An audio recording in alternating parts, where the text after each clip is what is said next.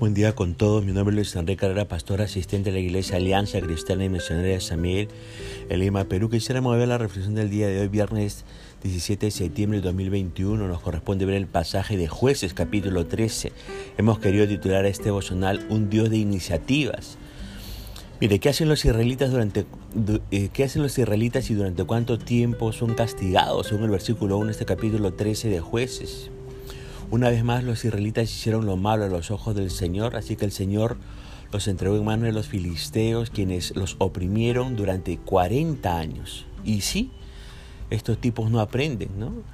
Están bien durante un tiempo y después vuelven a sus viejos pecados, ¿no? ¿Conoce a alguien así usted?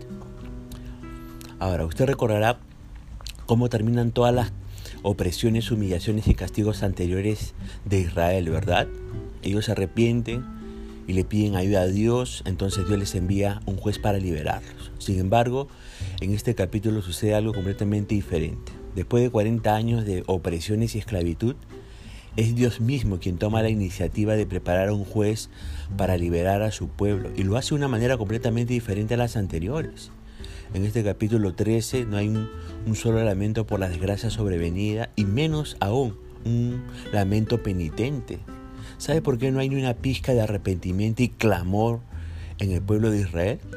Porque Israel se había vendido por completo al sistema de valores del mundo filisteo. Los israelitas ya habían previamente confraternizado con el pueblo filisteo, siendo ahora aceptable el matrimonio mixto. Y usted sabe que la Biblia dice en Santiago 4:4, oh almas adúlteras, ¿no sabéis que la amistad del mundo es enemistad contra Dios? Cualquiera pues que quiera ser amigo del mundo se constituye en enemigo de Dios. Ahora, según los versículos 2 al 5 de este capítulo 13 de jueces, ¿a quién se le aparece el ángel de Dios y qué mensaje le da? Efectivamente, se le aparece a la esposa de Manoa y le dice lo siguiente, aunque no has podido tener hijos, pronto quedarás embarazada y darás a luz un hijo varón. Y le da instrucciones que ella tiene que cumplir y el hijo que va a tener. Parémonos un momento aquí, vamos por parte. Dios escoge a la esposa de Manoa. ¿Y por qué? Porque ella es estéril. Y en la cultura de esa época la esterilidad se veía como una maldición, una desgracia familiar, como alguien sin el favor de Dios. O sea, ellos mismos, Samanó y su esposa, eran incapaces de cambiar su situación. Necesitan sí o sí de Dios para que Él haga algo sobrenatural y completamente nuevo. Ahora quiero hacerle una pregunta con todo el respeto. ¿Usted se siente estéril? Es decir, se encuentra sin resultados en su vida o con malos resultados, no le está yendo muy bien en lo que ha emprendido, empezó algo y le está costando mucho avanzar, su negocio no da las ganancias que espera tener, se le está complicando conseguir algún tipo de empleo, no hay crecimiento en su ministerio, no hay crecimiento en su célula, no hay crecimiento en su Grammy. Déjeme darle una noticia excelente. Dios puede venir sobrenaturalmente sobre su esterilidad, entre comillas, para sorprenderle y hacer que produzca algo nuevo. Créalo. Y le sugiero que ahora mismo ore a Dios y pídale que intervenga en esa, entre comillas, esterilidad en la cual usted se pueda estar encontrando. Pero también métale pasión a full a lo que hace y permítale a Dios, entre comillas, embarazarle de su bendición. Ahora, a esta mujer el ángel de Jehová le favoreció con el anuncio de la concepción. Ella tenía que abstenerse de vino, sida y no podía comer ningún alimento prohibido en la ley de Moisés, nos dice el versículo 3 y 4. Ahora, ¿qué aprendemos de esto? Mire, cuántas madres embarazadas no se abstienen del cigarrillo, de las drogas, del alcohol, de alimentos dañinos a la criatura que tienen en su vientre. Hay que recordar que el cuidado y la protección de un infante comienza nueve meses antes de que nazca. Pero también podemos hacer una aplicación en el ámbito de las congregaciones cristianas. Las congregaciones cristianas también deben de abstenerse de todo lo que pueda perjudicar a esos, entre comillas, bebés espirituales que en su seno están siendo engendrados.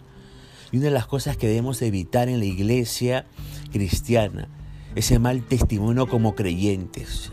Esto es nocivo para que nazcan bebés espirituales en el seno de la iglesia. Y tenemos que tener cuidado, tenemos que tener cuidado.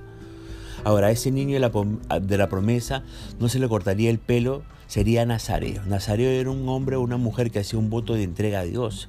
Vivía exclusivamente consagrado a Dios para agradarlo y hacer su voluntad en todo. Además, el Nazareo tenía varios requisitos que cumplir. No podía tomar bebidas alcohólicas, mucho menos emborracharse, no se podía acercar a los cadáveres ni tocarlos, no podía cortarse el pelo, no podía comer ningún producto derivado de la uva. Y con ese niño aún no nacido había un propósito y un destino señalado por Dios, como dice el versículo 5, que él iba a comenzar a salvar a Israel de mano de los filisteos. Ahora, entendamos algo por favor, aún antes de que nosotros hayamos nacido, aún antes de habernos, habernos convertido a Jesucristo, ya Dios había hecho planes con nosotros para beneficio de otras personas. Créalo. Ahora fíjese que la esposa de Manoa fue a su esposo y le contó la, la, aparición del ángel del Dios a quien describió de terrible en gran manera. Ella no le preguntó de dónde venía ni quién era y él no le dio este, su nombre, dice el verso 6, pero le dejó saber a su marido que el ángel de Jehová había separado como Nazareo a ese niño hasta la muerte, dice el verso 7. Vemos algo más aquí. Mire, vemos aquí a Manoa que le creyó a su esposa confió en sus palabras, no dudó nada de lo que ella le declaró. Fíjese que la relación entre Manoa y su esposa era una relación madura, era una relación sincera, de diálogo personal y de aceptación recíproca. Manoa no cuestionó lo dicho por su esposa, para nada. Yo le hago una pregunta con todo el respeto del mundo.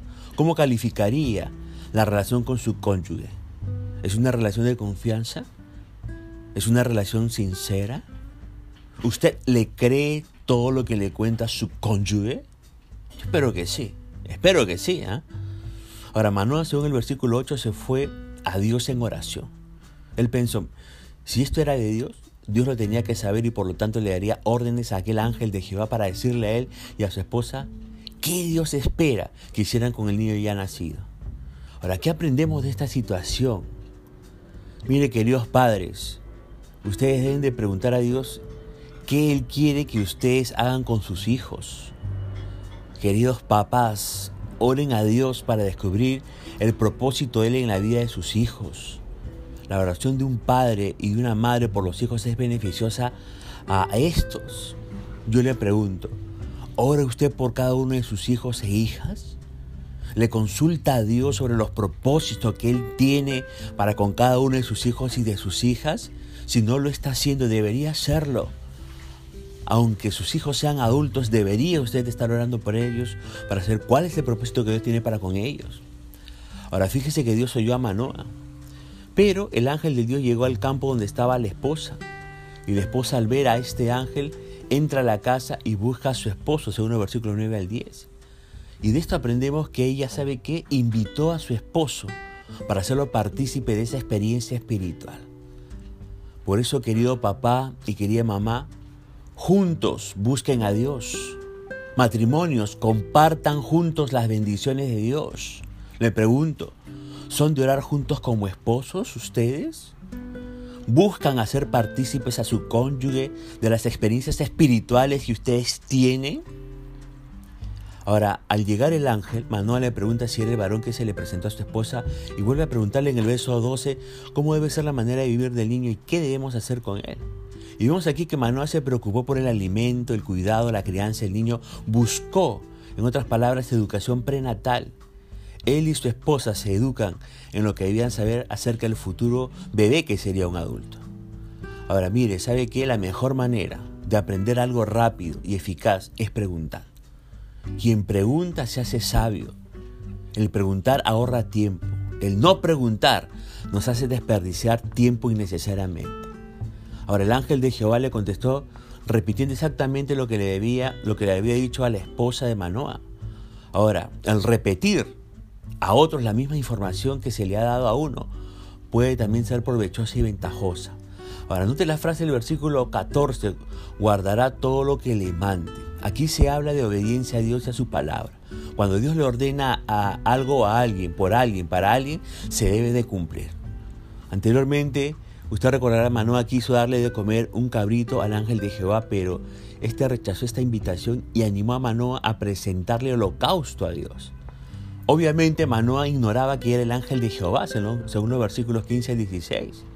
Luego Manoa este, quiso saber su nombre y así una vez nacido el niño lo honraría.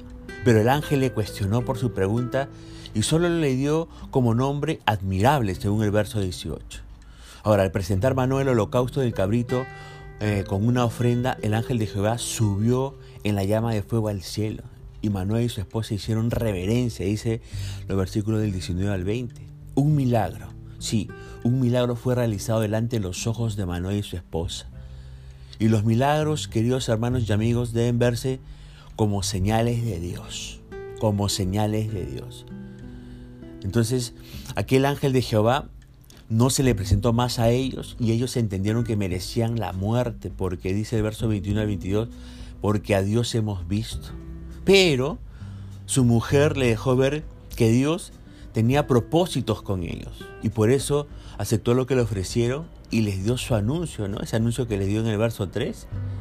Ahora, fíjese que, que ante esta experiencia de este ángel de Jehová que sube en esta llama de fuego hacia los cielos, Manoa reaccionó emocionalmente, pero su mujer reaccionó racionalmente. ¿Y qué aprendemos de aquí? Que la fe, la fe, déjeme decirle, es inteligente. La fe no es ignorante, ¿verdad?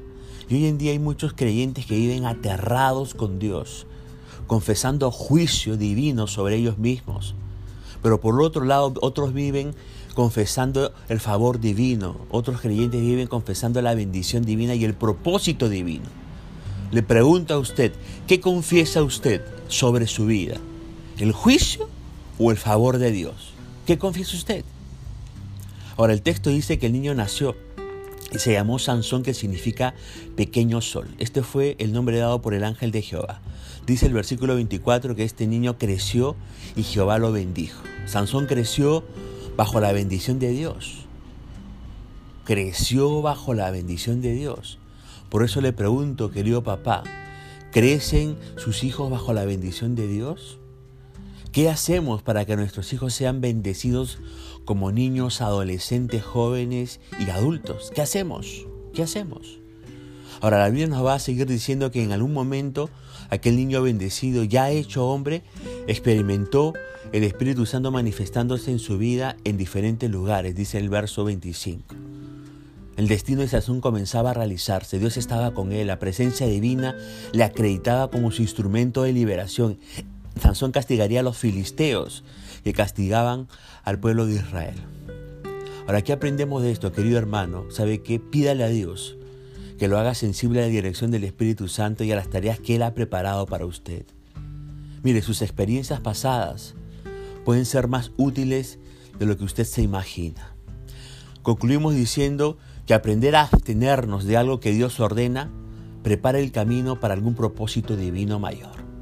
Pero también orar y discernir la voluntad de Dios es importante para conocer su propósito. Y terminamos diciendo que al cumplir nuestra parte, Dios cumple la suya. Recuerde que Dios es un Dios de iniciativas, ¿verdad? Y Él quiere tomar iniciativas en su propia vida. Déjelo que Él actúe. Punto final para la transmisión del día de hoy, deseando que la misericordia del Señor alcance su propia vida y familia. Dios mediante conmigo será hasta el día lunes. Que el Señor Jesucristo le siga bendiciendo.